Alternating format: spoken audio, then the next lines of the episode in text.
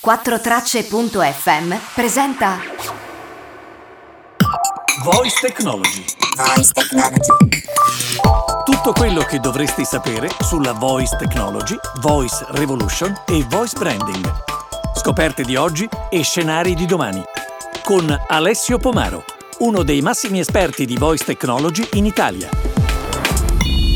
Voice Technology. Abbiamo parlato più volte di smart speaker, con moltissimi esempi. Ma cosa sono in pratica? Hey Google, cos'è uno smart speaker? Dice Wikipedia. Un altoparlante intelligente è un tipo di altoparlante wireless che insieme ad un microfono e ad un assistente virtuale integrato all'interno di esso offre una serie di azioni interattive con l'aiuto di una parola calda. Parola calda chiaramente deriva da una traduzione infelice del termine inglese hot word, che è un sinonimo della già incontrata wake word, ovvero la parola di risveglio degli assistenti. Ma proviamo a dirlo in maniera ancora più semplice. Si tratta di uno speaker che si connette alla wifi di casa ed ospita al suo interno un assistente virtuale, in grado di recepire dei comandi vocali e di compiere delle azioni di conseguenza. Il tutto attraverso le componenti di cui abbiamo già parlato nell'episodio che spiega cos'è la voice technology. Possiamo dire che l'assistente rappresenta il cuore e il cervello dello smart speaker. Per dare dei nomi a questi elementi, Google Home, Nest Audio e tutti i dispositivi Nest ospitano Google Assistant, mentre Amazon Echo e il resto della linea si basano su Alexa.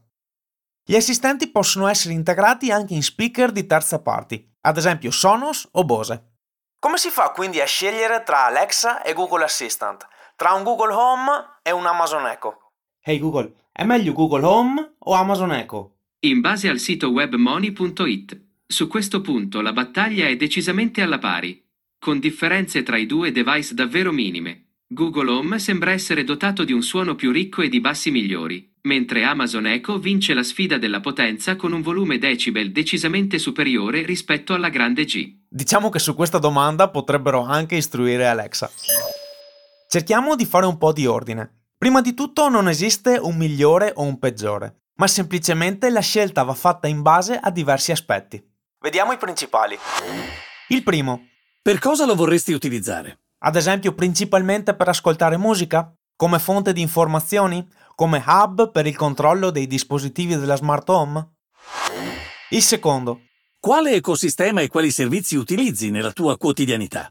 Per ecosistema intendo ad esempio Google. Possiedi una Chromecast collegata alla TV? Usi abitualmente YouTube, Google Calendar? Oppure sei un fan di Amazon, quindi sei abbonato a Prime e utilizzi Amazon Video e Amazon Music. Utilizzi servizi compatibili con Home ed Echo? Ad esempio Spotify? Detto questo, vediamo alcuni punti di confronto tra i sistemi suddividendoli per funzionalità.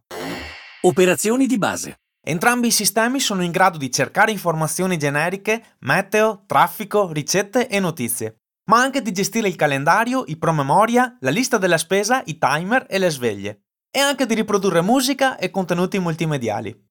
Alexa, che tempo farà domani? Ecco le previsioni per domani a Granze. Si prevedono nuvole e rovesci, con una massima di 6 gradi Celsius e una minima di 3 gradi.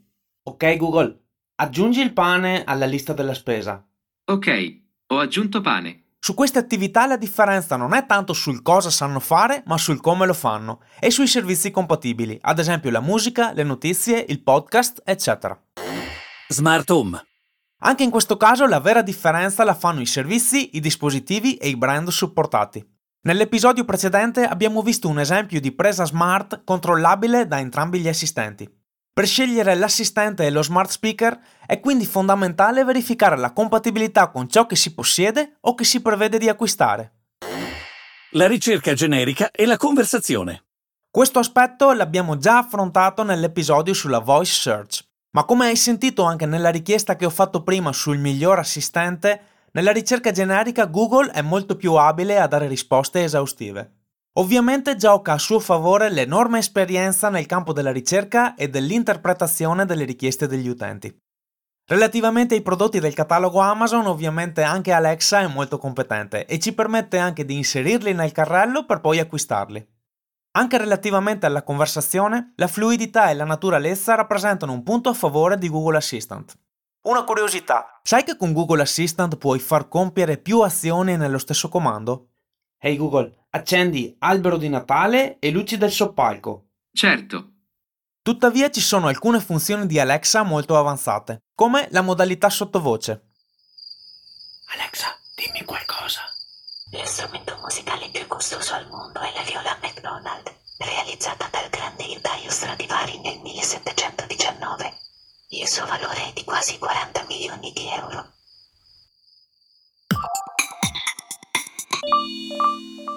Parliamo di qualità audio.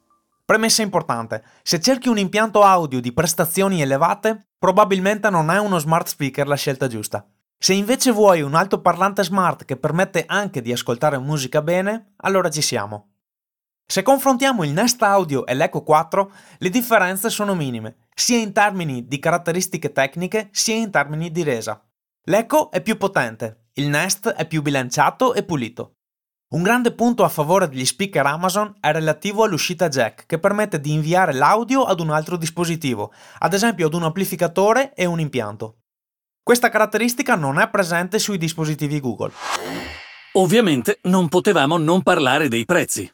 Premetto che la variabilità è elevata, soprattutto nel periodo delle feste. Per quanto riguarda i piccoli di casa, Nest Mini seconda generazione viene venduto nello store di Google a 59 euro, mentre l'Echo Dot quarta generazione, quello a forma di sfera per capirci, viene attualmente venduto su Amazon scontato a 29,99. Il prezzo di partenza sarebbe 59,99. Il nuovo Nest Audio invece viene venduto nello store di Google a 99,99, mentre l'Echo quarta generazione, anche in questo caso è quello a forma di sfera ma un po' più grande, è scontato su Amazon a 74,99. Il prezzo di partenza sarebbe 99,99, quindi identico a quello del Google Nest Audio. Mettiamo a confronto il Nest Mini e l'Echo Dot. Questi modelli sono particolarmente indicati per chi non ha grosse pretese audio ma vuole utilizzare uno speaker intelligente. Infatti, e questo è un dubbio di molti, le funzionalità sono identiche a quelle dei modelli di punta. La differenza è solo relativa all'hardware, nella potenza del suono, nelle dimensioni dello speaker. A confronto possiamo dire che più o meno si equivalgono. E i display? Non dimentichiamo infatti che sia Google che Amazon possiedono degli smart speaker dotati di display, ovvero i cosiddetti smart display. Parliamo quindi di Google Nest Hub e di Amazon Echo Show. Questi dispositivi sono utili ad esempio se vogliamo fare delle videochiamate, guardare video e contenuti multimediali o seguire una ricetta con il supporto grafico. Veniamo alle conclusioni. Per chiudere, diciamo che per scegliere lo smart speaker ci sono diversi ragionamenti da fare, ma la prima valutazione è sull'assistente, Google Assistant o Alexa. Proviamo a fare un riepilogo. Per chi sono indicati i dispositivi Google Home Nest Audio? Per chi usufruisce dell'ecosistema Google?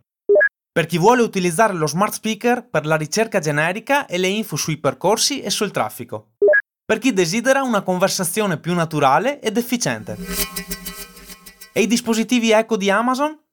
Sicuramente per la smart home, senza nulla togliere ai dispositivi Google. Per chi vuole utilizzare lo smart speaker per fare shopping Infine, per chi usufruisce dell'ecosistema Amazon. Dai, forza, se mai provi a chiederglielo, come sai cosa pensa di te? Alexa, mi vuoi bene? Ti voglio bene come si vuol bene ad un amico. Mi consolo con il detto chi disprezza compra. Ah, di certo compro su Amazon. per il resto, vedremo.